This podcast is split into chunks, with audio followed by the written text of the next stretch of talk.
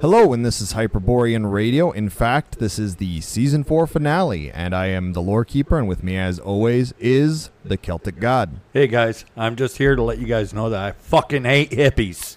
Yes, that he does. Okay, truly, aside truly from that, we got to make sure to remember to let everybody know to hit that subscribe button so that they can come back to our channel, go back and listen to past episodes, and they'll be notified when we come back in, is it four weeks? Uh, four, five, six depends on how things work out. When we get back. Yes. When we get back. We're And not going to be gone forever. And you can keep apprised by following along on Patreon or subscribing on Spotify. Yep, Up and- to you. And don't be afraid to uh, leave messages in uh, the podcast question things. They're there. I've seen them. I don't know what to call them, but I've seen them.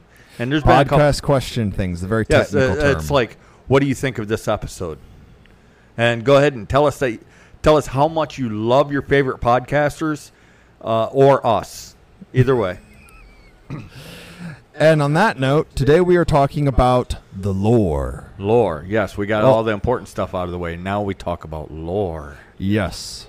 Well, and lore is people hear lore, they think like stories or and it's it not is, but well, it's a lot like the word weird. The word is used correctly, but it's it's the depth and the breadth the complexity of of, it has been lost. Yes. And lore it can mean many things. It means instruction, it means knowledge, it means stories, lore, Tradition, the way of, of doing things, the way of being.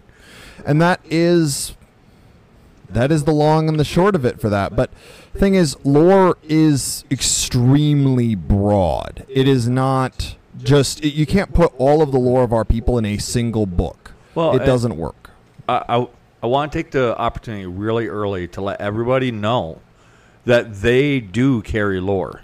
oh yeah All of everybody, even people of different species, they all carry lore of their people. So don't undervalue yourself. You do carry lore. You carry lore of things that you did when you was in school in high school. You carry lore of things that you did when you was in uh, when you was a little kid and you went to the place and with your your grandparents or your parents or whatever and saw Santa Claus. That is that is actually part of the lore. oh yeah all the customs it's like when people ask me well how do you do yule well how do you already do it unless you're like jehovah's witness or something like that you probably still do yule or Well, even or even then being loosely familiar with it because you see you've seen everybody else do it, so you at least have a loose concept of it. Precisely. And the thing is, the lore, we, we say it all the time. We don't have a book, we have libraries. And those libraries aren't literal. Like, they are, but they're not. And, and that's the beauty of it is, yes, the libraries are like the dead lore, the physical lore, the written down chronicles, histories, stories. Uh, how do you do a cross stitch? How do you do a, a, a knot of this type? That's all in libraries, but the lore is more than that. It's the traditions of getting married, the why do you do this? Why do you do that? How women and men interact. Because the lore can be broken down into pretty much countless subtypes. And it comes down to something as simple as the lore of man, as in the male gender, not the species of man, the race of man, and then the lore of women. And both of these are part of the broader lore of the people, but there's a difference between the man's lore and the woman's lore. And the women are going to view their lore, the lore of women, differently from how the men do. The women have to learn how to be women, how to be a great woman if they can accomplish it. Same with the men have to become great men. Well, and the thing is, is like since you you already have the conversation divided male and female before we put it back together. Even on the same thing, a man and a woman view something that happens. They're going to have two completely different perspectives on the thing that happens. Well, and bringing those two perspectives together, bringing the man and woman together, become bring makes a family, and then they have to figure out how to interact with their children, other children, their neighbors, and then from there you have the family lore, the lore stretching back, the lore of the community, the lore of the town, the lore of the land, uh, the lore of the sea, the lore of crafts and occupations. It's like the lore of a blacksmith may intersect with the lore of a warrior of war, war lore, versus smithing lore, Mm-hmm. but they're not the same thing, even if they have constant overlap in certain ways. And Well, that's and earlier in the conversation, you even brought up, and I, I found this interesting, is blacksmith lore in one area, and you have blacksmith lore in another area. They might not be the same lore, even though there's they're the same thing because of cultural context of that specific tribe or that specific area.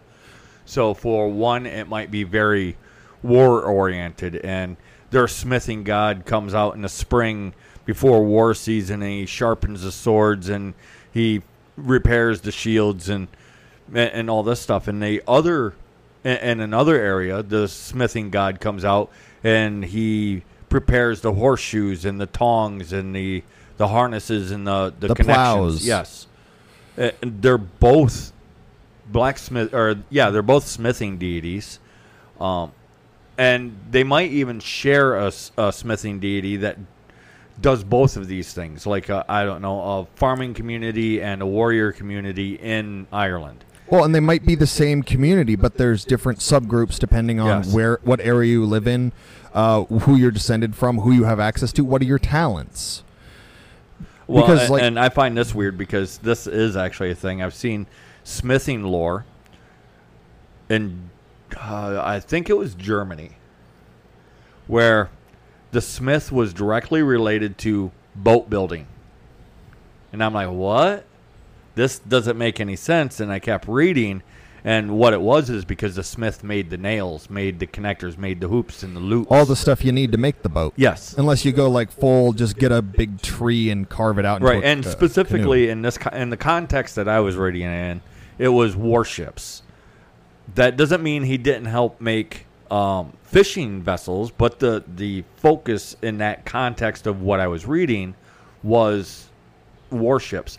But there was something else too that we was talking about, which I want to get this out of the way really quick. Is with the lore, you have a, a let's use a deity as a descriptor. You read from one specific angle, and the deity is, I don't know. The, the deity is really great at making porridge. I'm just making something up, just as an example. But it's it's kind of like a person, like you yourself. If I describe you, there's going to be one description, right? And, and it's going to be accurate, but then your mother might describe you. Her description is also going to be accurate, but it's going to be a completely different description from myself. And then there's a third party. Um, let's pull random person Jake out of the audience. Jake, we see you. I don't know who you are, Jake, but you're you're the example today. But um, he he too knows you in this example, and he describes you. So to get a full picture, you need more than one view of this individual, a deity in the case of this example, or a human, you, also a case in this example. But just because I you're described um, this way by these three people, and then you got a guy named Matt, I guess. He lives 3,000 miles away. You've never seen him. For all I know, 3,000 miles is in the middle of the ocean. so he lives in the middle of the ocean. He can be described exactly like you. He is not you, like in that one book that you read. Well, it's like uh, Fred versus Friedrich. Yes. They all, they're both they both have the same job. They're both the same age. They both look relatively the same, but Fred lives in England and Friedrich lives in Munich. They're not the same person, even with that many similarities. so Well, you got to be careful of these things. And all of this is actually a lore. well, and part of the issue, and this always kind of messes people up, is is the deity just the deity, or is it many figures? And the answer is yes. Like uh, Vesna is also a set of spirits for the Slavs. Krampus is also a set of spirits for the Alpines. Uh, br- there's a hundred Brigids. Which Brigid are we talking about? Depends on the Yes. context. Well, and then they all just got stuffed into Saint Brigid, which is why she's like super saint. Right. And that's the other thing. She's It- like, what is that, Rey Palpatine? She Oh, does it all. She does it all. She's got the forces female, yo. but And that's the thing is all of this lore is interconnected and it's if you are for instance from a tribe of fishermen and then another individual is from a tribe of mountain hunters just to get as far from the two as I can. Why would you both see the deity of the sea on the same level of importance? Why would you have the same stories of the sea? For all I know, there's a mountain tribe somewhere who has a story about how the sea god fucking hates them for some reason and is the reason they're now living up in the mountains. Or, or maybe their god had beat back the god of the sea, which is why they have this huge mountain, is because the sea ran so far away. This is actually a possibility. I don't know if that's actually lore out there, but it is a possibility for lore. Well, and the gods and the people are interconnected, but it's just like you don't necessarily get along with your neighbor as well as someone else might. Mm-hmm. You might not even understand how your neighbor hasn't been hit with a pan over the head enough to not be able to talk very well yet. And maybe he doesn't. But there might be somebody else that absolutely adores this individual. The same is true for divine entities, and the same is true for historical figures. The same is true for spirits. It's like we said, each of these beings has their own personalities. Do you know anyone who gets along with everyone? Even the person who is just popular with almost everybody will have someone who hates them because they're popular with Yes. everybody. I mean, even just take a look at yourself. Some people, some people adore you, other people can't stand you, and you can't figure out why either one is the case. Like is- you might you might look in the mirror and be like, I am a complete asshole. Why do these people love me so much? And I just can't get them to leave me alone. And then uh, I'm I'm really kind and outgoing with these other people, but no matter what I do, they hate me. Who knows? It's just a way of life. Well, and the thing is, let's go back to the boat example. Like the the smiths makes the nails, which goes into the boat. In Germany, there's actually a uh, deity Mm-hmm. known as the Klabautermann. The Klabautermann isn't a single deity; it's like a class. Oh yes, It's the the spirit of a ship. But here's it's the, the, one thing: that's usually children, right? sometimes that's the odd thing about Klabautermann is like most, like just like house spirits. Is it a dead ancestor? Yeah, is it must this? be the Gael in me grabbed a hold of the children part. That is one version though the Klabautermann sometimes it's the soul of the ship so it's the ship because of the affection and the use eventually has a spirit Right, like and the, that's the, the, the sailors themselves imbue a spirit into the into or attract ship. one depending on how you want to view it. And then there's also the viewpoint of this is more in line with like the brownies and the tomte and the domovoy. Uh, of it being the spirit of a dead ancestor is the Klabautermann i are the spirits of children who died and were buried under trees and then that tree was cut down and used to make the boat that's one version of it and that ties into tree lore And which ties so into burial lore because it's giving the the child uh, a second go, yeah uh, a chance at adventure. Well, that's part of the reason the spirit. If you look at the lore, the spirits are so intertwined. Is while not all of them are the souls of our ancestors, a lot of them are. Like the Perchten, a lot of them are ancestors that chose to help the goddess Perchta. Uh, the Brownies, the fairy godmothers, the Tomte, the Domovoy, they're spirits of the home or spirits of different areas that are there that are from your family. Well, and and the ethnic, the the ethnic way circles. I guess I'll word it that way. There has tendency to be focus on deities and spirits as far as lore goes, but we can't forget about lore of this battlefield or that battlefield, this great hero, this lonely mother, this widow, this child who was lost, the lore of the guy that caught the biggest fish off the coast of. Well, or the Big Fish itself. Yes. It's actually one of my favorite movies. Is the movie Big Fish? Well, it's it- a good. Le- uh, it's actually an excellent lesson in this topic. If you haven't watched it, I suggest that you do. Uh, basically, the long and the s- s- short of the story is this man has spent his whole life telling tall tales, l- tales larger than life about himself, and they're true to a point. Like he'll talk about how he parachuted into Vietnam or something into the char- the base full of Charlies, and he gets helped by a couple of Siamese twins that he helps come back to America and make it big because he helped someone get big on Wall Street, and they're able to help them out and stuff like that. I might have misremembered a couple of things. Either way, But it's revealed towards the end of the movie that this did happen. This was the one thing that he definitely made up, though. It wasn't Siamese twins, it was normal twins. Right. So he embellished a little, but on something that literally doesn't matter. Was it Siamese twins or was it actual twins? For the purposes of his story, it's irrelevant. Well, and another thing that you've recently noticed, recently being like within the last year, is it's the through line that matters. Do details matter? Yes, but also no. Well, it's like the It's- um the details only matter if it's attached to the through line. Like in general, the color of the shirt doesn't matter unless it does. unless it does. Well, it's like uh, a good example that we typically use is Othin's eye. Othin is, according to the lore, consistently one-eyed. I think we instinctively know this because whenever people call him Wotan, we have a tendency to give him two eyes. Same or with any Woden. other, any and other, any of the other names that are supposedly him. Othin specifically has one eye, and he always loses it to knowledge. Of some kind Yes, in the pursuit of knowledge. Now, how that happens? varies it- widely. Yes, he can tear it out. Someone else can tear it out. It can be pecked out. All that ha- all that we know is he specifically loses the eye for that reason. And here's the question: Why would we know? yeah. It's like if you met someone and then five years later you meet them again and they're missing an eye. Well, they could tell you the truth. You know, I lost it because it got poked out by uh, umbrella and a little martini I was drinking. Well, Or they can embellish a bit and be like, I lost it fighting off a rattlesnake or something like that. Well, that's like I I have a rather large scar, and people ask me about the scar, and I wish I could give them a better story. And in the end, I think I do give them like the perfect story because they always enjoy it. Is um, because it's a big scar, and they're expecting some big heroic, you, you know, story attached to it. And my story begins.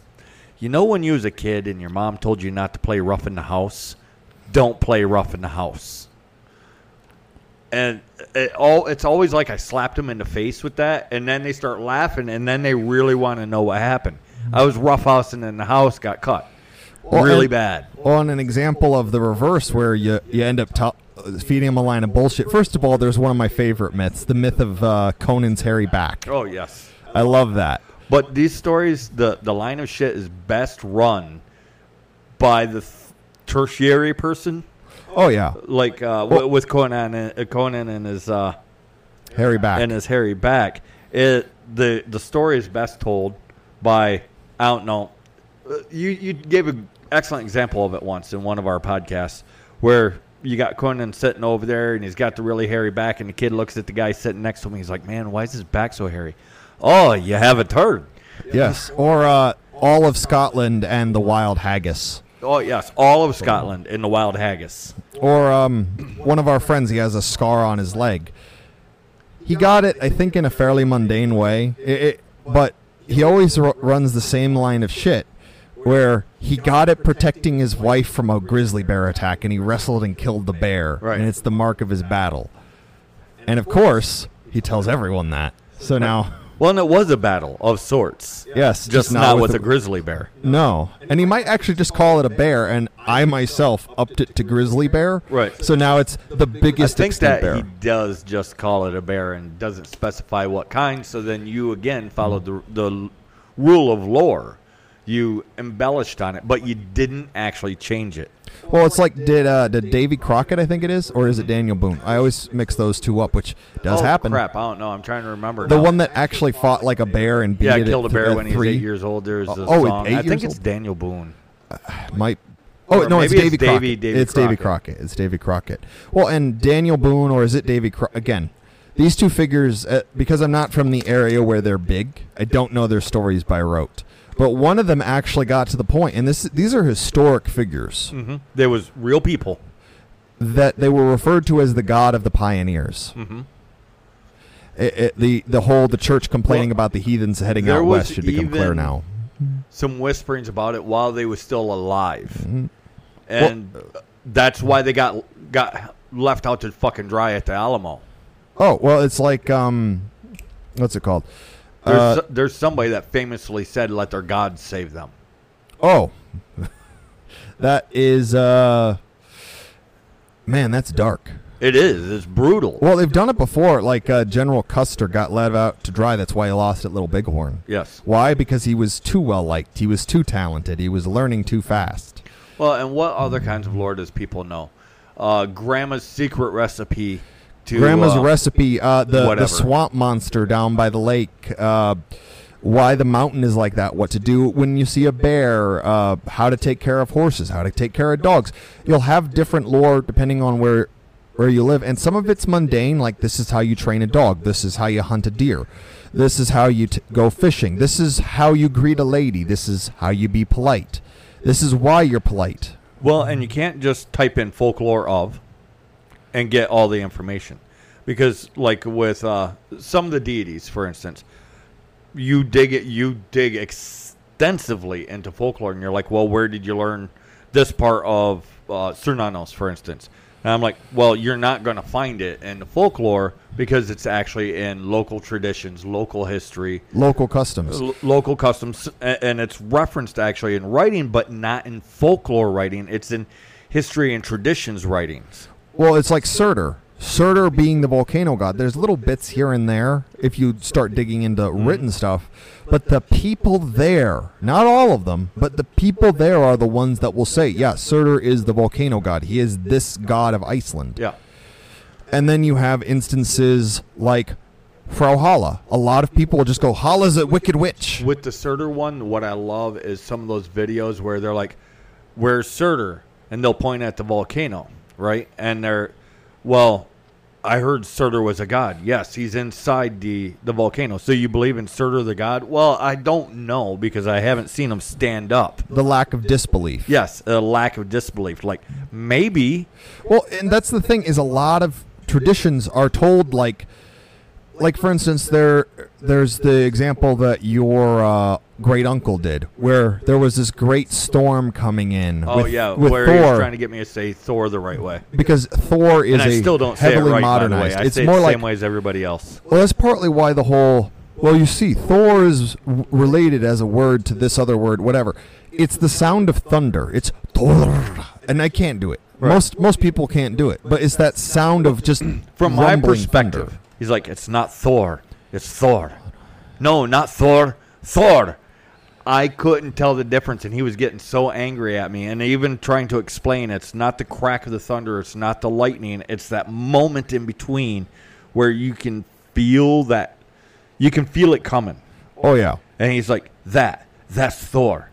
And I'm like, Thor? He says, no, Thor. What's wrong with you? Why can't you say it? I still don't know what the difference is. Well, and that's the thing is little things like that or look pointing at a at a bird and saying that too is a child of the hunter and not like an eagle or a falcon or a But, heron but a sparrow. but a little tiny house sparrow or um, in America we have you know the forest god Paul Bunyan and there's areas where the story is literally like you see that right there Paul Bunyan made that Yeah. these stories get lost and that's the other thing is lore because it's a living thing and it needs people to keep it alive and yes there are entities within the lore that exist whether the lore is there or not but do we know about them? Would we recognize them if we saw them? And there are things that we've lost already in the lore. Like for instance one big thing is a lot of european martial arts. We still have them like boxing catch wrestling wrestling. There's f- several different ones. Some of it's being recreated through like HEMA. but not incredibly well because not incredibly because well. the treatises while they They're more show guidelines. they show how to do the moves but not why the context of how they're used so people Well, and here's the thing: is they, the the authors of these treatises they tried. They tried to make it painfully clear, and it probably was to the people of the time. However, we're picking them up centuries after the fact. well it's like uh, Othin there's a story where he turns into an eagle and flies away in the Eddas right people are like oh the great grand eagle Mm-hmm. Right, king of looking at birds typically from the American or the Roman perspective. the late Roman perspective Late Roman perspective, where the the eagle is this majestic Powerful m- thing. Yes. No, no, no, no, no, no. During that time period, the eagle was a scavenger. It was like a vulture. Anybody that has experience around eagles know Eagles are scavengers. Scavengers Well, actually, and- most animal, most predators are actually scavengers. Well, it, it gets lumped in with the raven and the wolf, Mm-hmm. starting to make sense why. One of my favorite stories, though, is uh, it was of. I'm not sure if it's the Gauls, but it's northern northern tribesmen, anyways, mocking the the Romans and their eagle standard, and they was flapping their arms and making like seagull sounds. That's fucking hilarious. Because Well- they was calling the the Romans fearful scavengers. All they do, they're just scavengers. Well, and seagulls are actually probably more brutal than eagles. Oh, without a doubt. I mean, without a doubt. Well, and the funny thing is, is while seagulls don't look cool, they're not dumb birds. Like there are seagulls that figure out how to Oh, get and like the, the move. incredibly brutal. Oh yeah. Well, they'll attack things to get food from them because if that thing's eating it, that means it must be good. Or they'll they'll uh, they'll actually figure Here's out how, to brutal open. a seagull is. You have an eagle. It actually caught its prey. It lands. It caught, caught its prey as in like a fish, and it lands on the on the beach. And the seagull comes along and drives the damn eagle away. Mine. The eagle, yeah, mine, mine. The eagle is many times larger than the seagull, but the seagull wins the fight. What? And and you could say, well, it's just sheer stupidity willing to take it on. But then they're also smart enough to open moving door, figure out how moving doors work, like the ones that open to stores. Get it to open, or wait until or someone wait else. until a person comes. if they do, if it won't open for them, walk into the store, steal a bag of chips, and walk back out. yeah, and don't be greedy because then you'll get caught. Well, and then they're not they're not pushovers either because s- seagulls will eat squirrels. Mm-hmm. They will catch squirrels, which are hard to catch for even like falcons and stuff, and swallow them whole. Yeah. Yeah, And, when you realize that birds have a tendency to eat their prey alive, that's brutal. well, and especially when you realize that seagull is the same size as the squirrel. Yeah, that's that's a whole new level fucked up. Anyways, back to lore because well, that, that was is lore. That is was lore. that was the lore of seagulls. You're welcome. They're horrifying. yes. Horrifying rats on wings. Which brings us to pigeons, which are not rats on wings. No. They're actually fairly sweet, understanding birds. They're they're stupid but still incredibly intelligent, and they're they're really adaptable. So that means that they're very hardy, hardy, and they're very what what's that word? Muta, mutagenic. Mutagenic. It's so yes, there are always pigeons. Well, they're stupid because this this type of pigeon is now extinct. Yes, it is, but it actually just turned into this other kind of pigeon. and probably turned into seven other kinds of pigeons. Probably. And, and partridges are basically pigeons. And so were rock doves, and it, it, on and on and on. Well, rock doves are pigeons, Yeah. but uh, the passenger pigeon, who knows? It probably just mutated into a close enough pigeon that it bred with the ones we brought over. Pro- the the which one's the one that that went extinct over Passenger here? Passenger pigeons, pigeons. yeah. It probably turned into both the partridge and the gray pigeon that you see in the cities. Probably. Eh, Which the gray pigeons in cities are big and brutal. oh yeah, Like they will actually fight with rats. and probably win. Well, they do sometimes. Sometimes they lose, but they're big enough to fight with rats, and rats can kill cats. Yeah. Now wrap your mind around that shit. Yeah, rats are uh, rats are consummate survivors. Uh, I mean, it is what it is, and all of this is lore.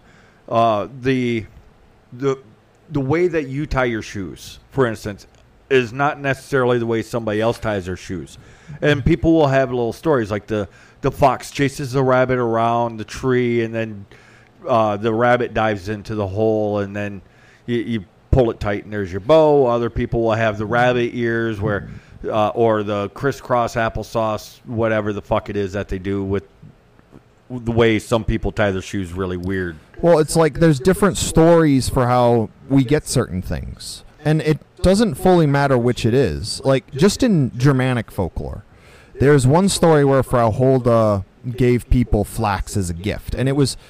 The story goes that a man was given the opportunity to choose among many gifts. And this is in a jewel encrusted cave. And he chooses the flowers that she's holding. And she's like, You chose well. and she blesses the flax, and they then he grows flax, and then Am there's I flax. the only person that wouldn't choose her as a wife? I'd be like, I choose you as my wife. that probably would have been the number one choice, but he he was already married and didn't probably. It wouldn't have mattered. wife, then- get used to this. well, then there's another story where it's from spiders. Right. Sp- uh, uh, Prince Spinhead, a, a spider prince. It gives it as a uh, wedding gift to Snow White. Is the flaxseed is the is the flax plant and how to use it and how to weave it. Well, and now that we're firmly in the middle, we can, where most people they're going to skip over this, so only the most dedicated people get to hear this part. There's some people are finally starting to understand you.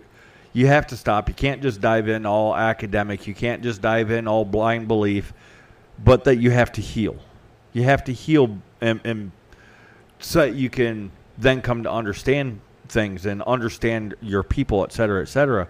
But the one thing, and, and I'm not sure who it was, is you or or um, William or somebody had said something about they. The hardest part is actually being honest with yourself about who you are. And what you want. right. And, and what and what you want. And this is part of it. Like you can figure out the lore and the context of it simply by observing. Uh, but you have to run it through a lens. To run it through a good healthy lens first you have to heal. But to heal you have to be honest with yourself about who you are what you want who your friends are who your mother is who your father is. And i don't mean fran and george. I mean who are they? What makes them do what makes them tick? And realizing that even even if you don't like them they aren't necessarily malicious. They might be. And that might be part of the the honesty that you have to come to terms with. But odds are they're probably not malicious. There's very few of us that's malicious in that way Well, it's it's a lot like stupid people aren't necessarily malicious for the sake of being malicious. In fact, that's part of why if they do something that kind of messes stuff up, that that they're by effect it doesn't matter by act of intention it does yes. so an act can be malicious but done innocently Well, it's like sometimes something that's not even malicious can cause repercussions that were never expected. Like uh, the white wedding dress in our customs. It's actually fairly new. The white wedding queen dress. Queen Victoria i think Uh, it was either Queen Victoria or Queen Elizabeth II. I It always. was one of them. It was It one was- of those damn queens. yeah, it wasn't the first Elizabeth. I know that. Yeah. That was no, way no, far that away. was too too long. I think ago. it was Elizabeth II though. But Was that the one that just died? yeah, the one that just yeah, died. about 400 years ago when she was young. And Sure. she rode a dinosaur.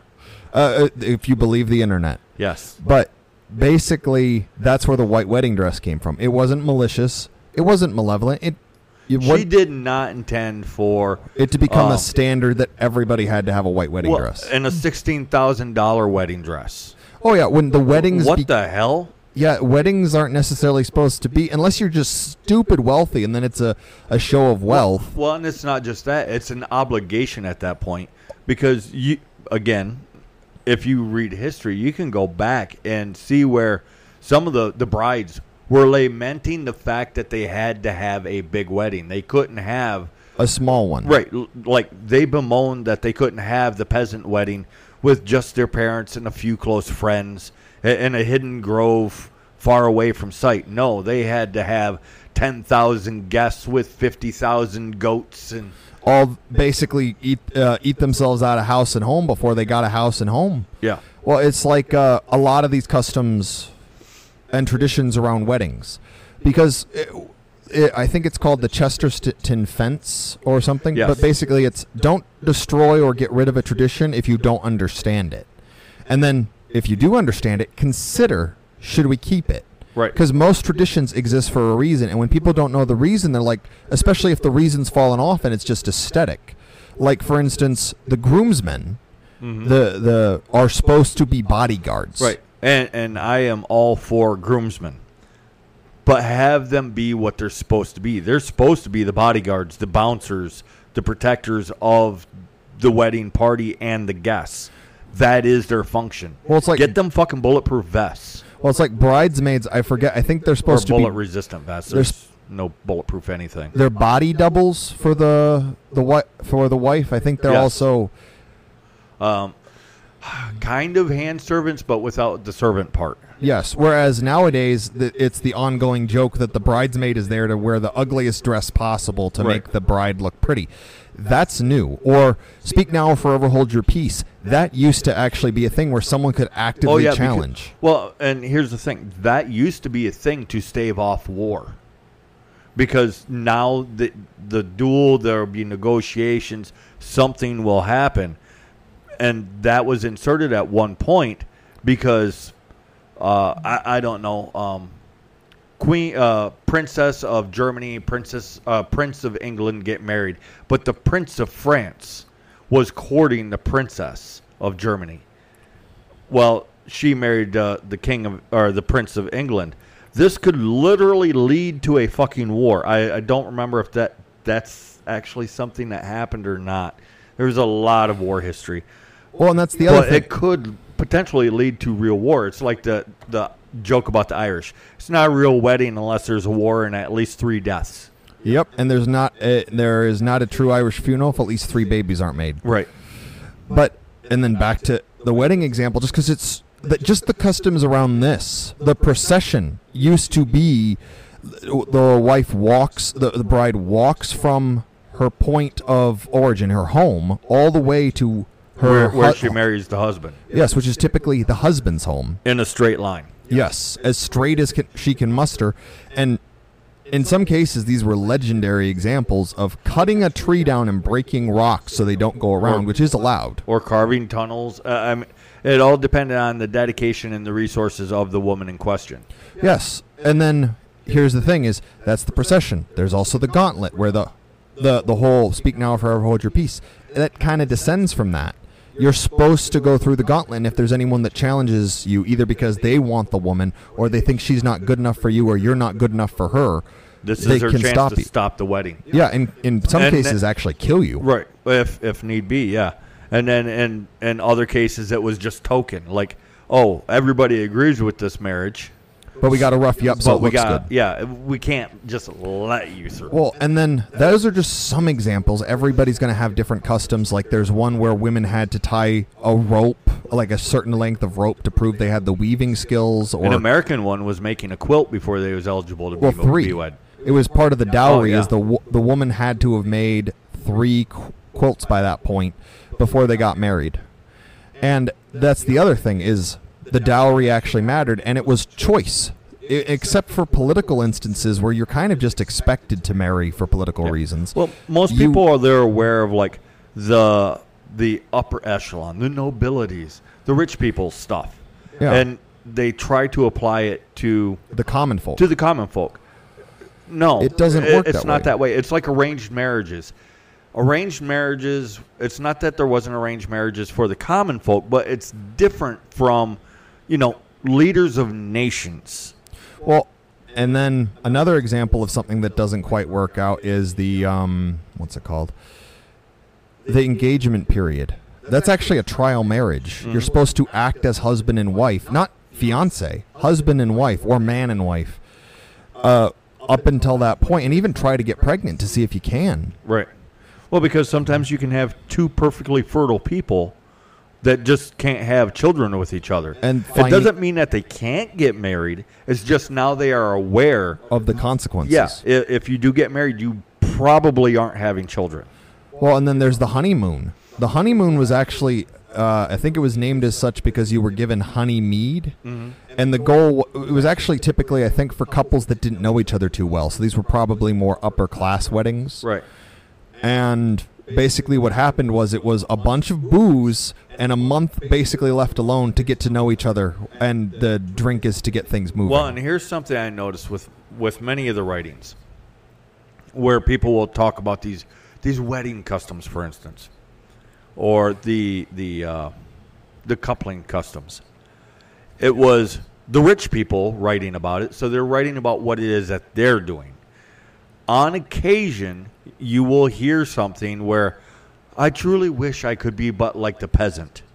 and marry for love. I wish I could be but like the peasant and have a small wedding. I wish I could be like the peasant and but. Well, it's like it wasn't all. And, sometimes it was also sneering at him, like, well, uh, some of the rich people. This was an odd custom, I think, in the French royal family. But when they got married, they had to have a public consummation. Yeah, that one's weird. I mean, it was to it was to It try and reminds guarantee. me of that Pope. Some people like this and some people like that. But this guy, he liked watching horses fuck. Yes, and because the Pope did it, you know the Catholics liked it because that's how that religion works. Yes, even if they didn't like it, they had they had. It- uh, it's, it's- a thing now. Apparently. I guess we watch horses fuck because the Pope does, and we're Catholic or something. Well, neither of us are Catholics, so we don't have to Right. worry about that. but that you know, that's what the people of the time was saying was, well, I, I, I guess, this, is, a thing, now. But those are all just customs around one thing. That's the lore of weddings, which ties into the lore of governance, the lore of community, the lore of families, the lore of man, the lore of woman. There's different customs all over the place, which is why we often speak in broad brushstrokes. And here's the thing is all of those things could be completely avoided potentially. I would argue that specifically the gauntlet and the procession are good to have just to prove that the two actually want to get married. Right. But the the most basic level of marriage in our customs is literally just the trading of oaths. Yeah, And here's the thing is husband and wife and man and wife these are two different statements. well, Ma- and really, contracts and government has no business in marriage. in, in, In the family. marriage, in the family. Yeah, it just None of that belongs this there. people want to talk about the destruction of the family, and I know some people out there they're are are listening has probably just dropped off. So whatever. But people want to talk about the destruction of the nuclear family, of the family unit. When government gets involved and makes it a fucking contract, that drives a wedge into the family immediately before it even occurs. Well, and the destruction of lore, the destruction of lore that happens is because you are told not to believe your own eyes and to not listen to the people that have actually experienced things. That's how lore dies. All it took took in America, at least, was one generation that said, "Fuck everyone that came before us. We're just going to do things our way." Yeah. And that has sent everything since then into a I'm freaking sure everybody's tailspin. heard this before. The the past must uh, forget the past. Kill it if you must. Yeah, that's been s- that spell has been repeated across so much media. But I want I want to finish this off with the wedding thing really quick. Is wife just means woman and husband means head of household. When you Yeah. say man and wife, you're saying man and woman. When you're saying husband and wife, you're saying head of household and his woman. Yes.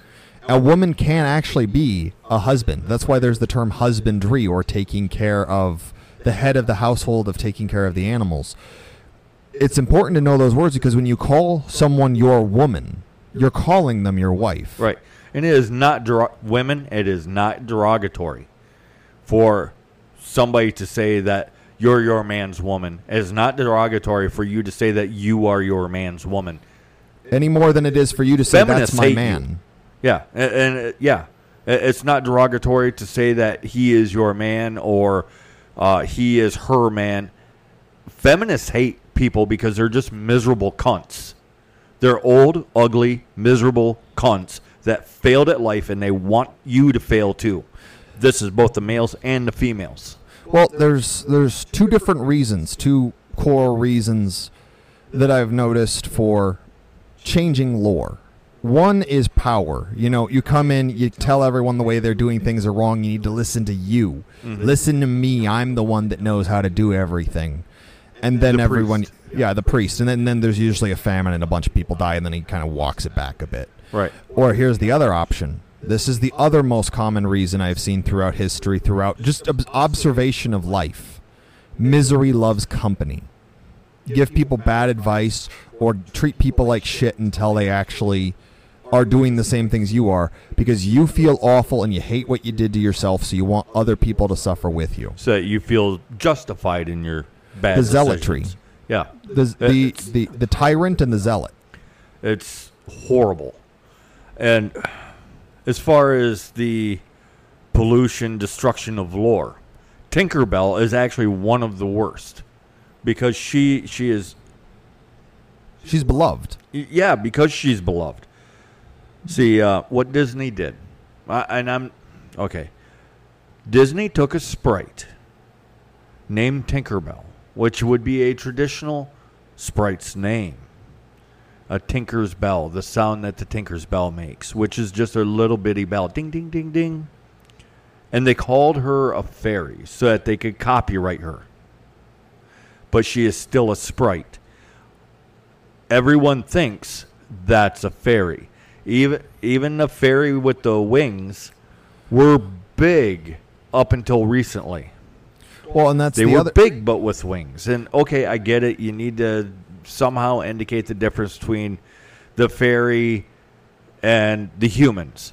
And you're no longer allowed to use the halo of light because the Christians do that, and then you're you're being a heretic if if you do that. So wings the small fairy that was before Tinkerbell, but in the movie that cemented it.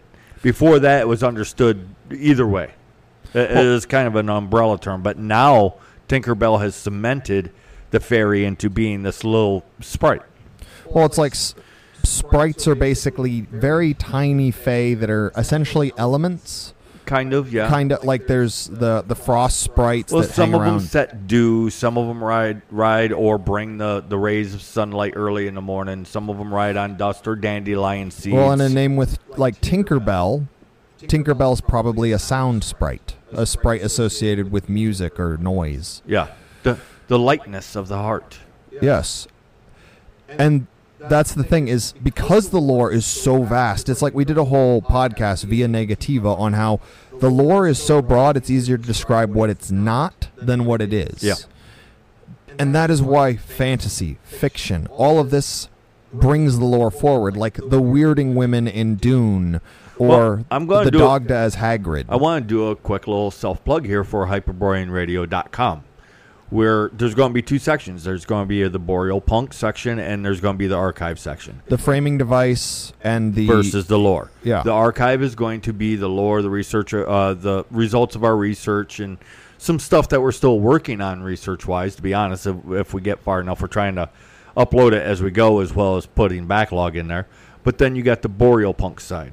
The Boreal Punk side is a fictional story based on the real world lore, based on eh, which includes real world history and observations and, all those things. Yes, uh, different traditions and customs, but it's set in a fictional setting. So the reason why we're doing that is because there's a responsibility on the storyteller's side to tell a an accurate story. You can lie your ass off to tell the truth, if that makes sense. Well, it's also well, it's because the the best stories are always true, even if they're lies. Yeah.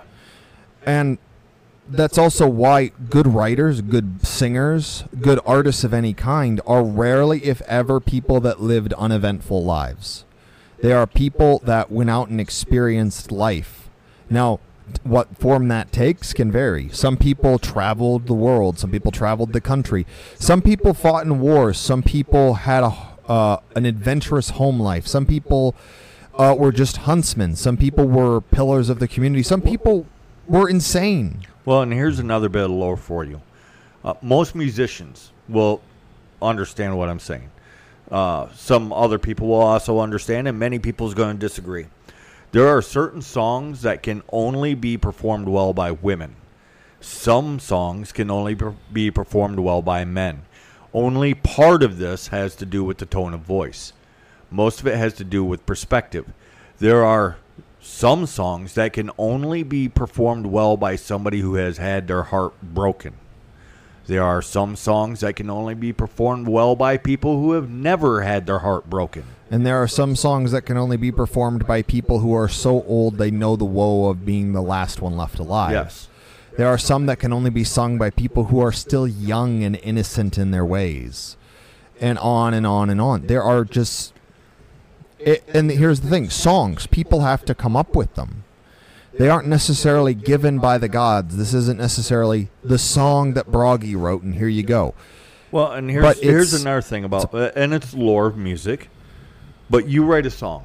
let's say that you write a hit song about when you wrote it, it was about the joy of eating your grandmother's cookies. But the way, but you don't talk specifically about your grandmother's cookies. What you're talking about is the way that you felt and the, relationship between you and your grandmother. Never even named your grandmother, or even said the word grandmother in it. You released this out into the the wilds. All of a sudden, groups of people are like, "Oh wow, the song hits hard," because he's singing about the uh, the forlorn love that was lost. It doesn't matter what you wrote it about. Once you release it, that's what the song became. Yes, it's like the part of the mistake a lot of artists, especially today, are making is they become overly greedy. Like I'm all for protecting what you made, but if other people aren't able to expand on it, breathe life into it. Let's it. be honest, 70 years, the, the current copyright laws, it's enough to completely kill songs. Oh yeah, well that's why some of the most popular things increasingly are the stuff that's in public domain. Frickin' Pinocchio of all things is having a frickin' renaissance lately. Mm-hmm. I- It's because people are able to add to it. They're able to continue it. It's like uh, the uh, Lovecraft was a genius for this. He encouraged people to actually take what he wrote and expand upon it, add to it, and in less than I think I think he died like less than a century ago. I don't know the exact details, but and he's already a legend. He's influential the world over for his, his stories. Well, in many ways, I hope with what we're what we're doing with storytelling, once we tell our story, which will take a while, I'm hoping that actually that we inspire people to then fo- follow the fucking canon, hold to the canon that's set, and then write their own stories based in that world. That'd be awesome to for the same thing that happened for us that happened for Star Wars before Disney fucking killed it. That happened to for Lovecraft. That happened for uh, uh, Marvel that happened to DC that Yeah, happened to Lord of the Rings for Robert Howard. Robert E. Howard.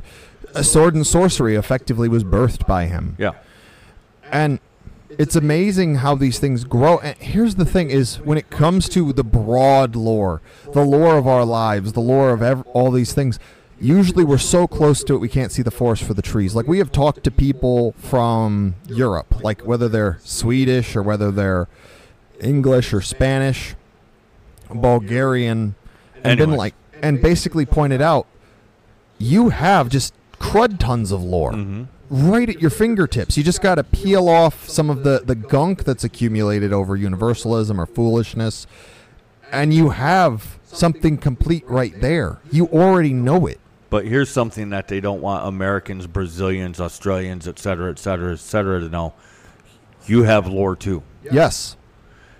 Our people, wherever we go, have lore. It's not necessarily what was behind in Europe. It is linked to that, though. But we also create new lore, which they don't have. Well, and, and fortunately, like some of them will see the value in, in Paul Bunyan and be like, Paul Bunyan is the man. Or I've gotten people to be jealous from Europe over Punxsutawney Phil. Yeah. This freaking groundhog. Yes. and the Uh, his legitimately role jealous. is just fucking amazing. Well, w- what does your God do? He he tells the weather.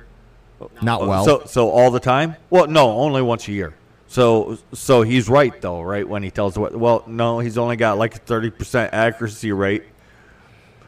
So he's not a good. Uh, so he's not a very good God. Oh no, he's fantastic, There's a whole. Well, but he's not accurate. Well, that doesn't matter. Well, and here's the thing: is uh, it's the groundhog, and Punxsutawney Phil. The way I would describe it is, it's like the Oracle of Delphi. The most famous oracle of a deity is Punxsutawney Phil. Right. But actually, by the lore, the groundhog itself, who, what's his name? The groundhog Yes. is the deity. And and this is the funniest thing is it's like when people get kind of uh, fetishizing of a lot of like the Native American coyote and bear and eagle and bison. They had they went on picnic. It was good. You know that kind of stuff. We've It, looked up a lot of the supposed lore, and it turns out it's it's a, a good it's chunk Hyperborean lore for the most part. a, a good chunk of it's made up. A good chunk of it is straight up ripped off from Europe and just given a Native American yeah, twist. it, it's it's white people claiming to be telling hi, hi, or uh, Indian stories. To, Well- to be quite blunt, Well, and then you have um, or Oh. the Great Spirit. But That's directly traced to the Christians. well, or there's the fox god Reynard, who was the most popular figure for a thousand years in Europe. Most people don't even know who he is right now. But Mhm.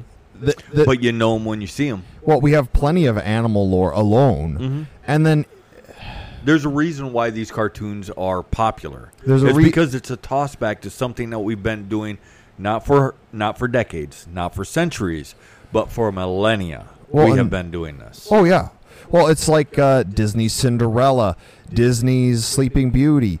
A lot of these stories are just straight up using stuff, and it's the thing is they know it, even if we don't. Like uh, the Disney Sleeping Beauty straight up refers to her loosely as a spring goddess.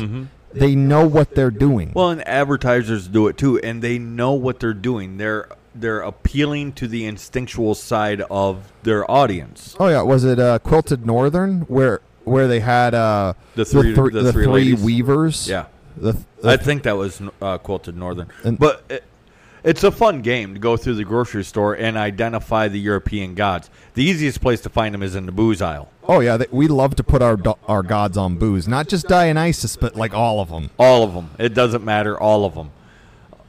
Like I don't know, Bridget's wine or something. She's not really They noted really for like making to wine, use but Fae okay. too. Yes, but it, uh, that's the easiest place to find it. But you can find them in the various food aisles. You can find them in the dairy section. You can find them in in the Well- paper and accessory aisles. You Well, and the thing is, we're so everywhere. close to it, we don't even realize it because part of the issue is we speak English. What are our gods' names going to be? Yeah. they're going to be in English. Mother Goose, for the most part, the yeah. Green Man, uh, and then the ones that have specific names like Puck, Santa Claus. Uh, I think I already said Mother Goose, but the North Wind, Jack Frost, the Snowman, the Yeah, Scarecrow. You know these deities. Davy Jones, Stormalong, uh, the the house spirit. It's in English because we speak English. Yeah. Well, what does his name mean? What? that's that. For the most part, that's a silly question. Well, what does his name mean? Well, Well, it means frost. You know. It's, well, it's like Paul Bunyan. I've even seen people try to do etymology to figure out Paul Bunyan's name, and they claim it's tied to like some cor- sort of slang for the French loggers for a specific tool. It's like you guys are really reaching. yes. And then here's the thing: is he abor- was he His born? name means Paul Bunyan. Yes. That's Or- all. That's all that we need. Or Bunyan for short, depending on how you want to go about it. Johnny Appleseed. What is he? Well, his name's John, and he does stuff with apples. yes.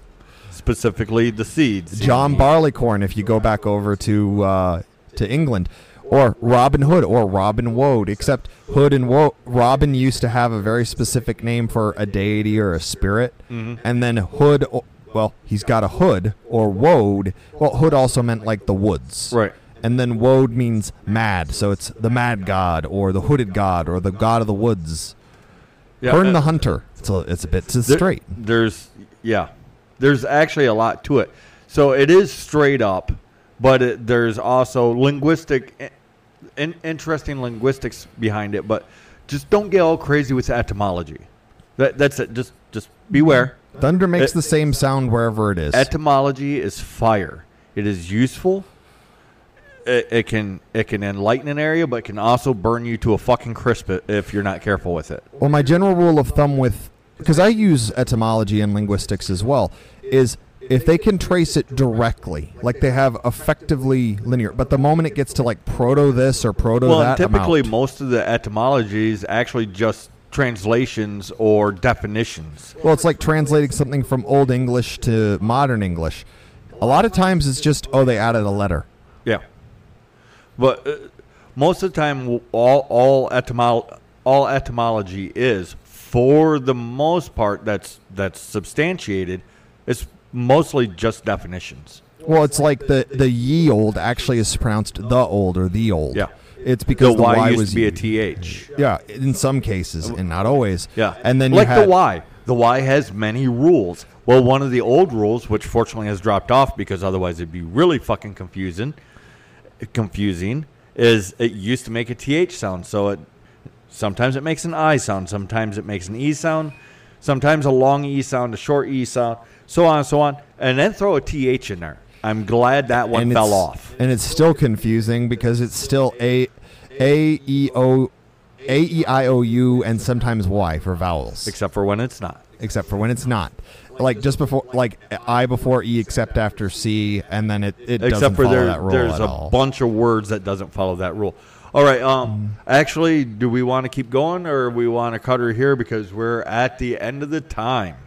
Well, I think we'll end it here, but I'll just say here's the thing. Lore is everywhere. You the mechanic lore, sea lore, family lore, the lore of man, the lore of woman, the lore of the forest, the lore of the sea, the lore of the road, the lore of the city, the lore of the country, the lore of history, and on and on and on and on and on and on and on and on and on. So don't box yourself in. You probably know more lore than you think you do and you're not as broken or lacking in that heritage of lore as you might think you are. And with that, for the final time of season four, Lore Keeper out. All right, so yeah, I think it was a fun, uh, fun season. We've grown a little bit throughout the season, thanks to you guys. I hope that you follow us on Patreon to keep updated with the website. Uh, don't again, don't forget to hit the subscribe button so you can see when we come back. And until then, guys, just just keep going and and heal and reach out and learn and touch grass. I guess that's a new phrase. All right, see you guys when we come back.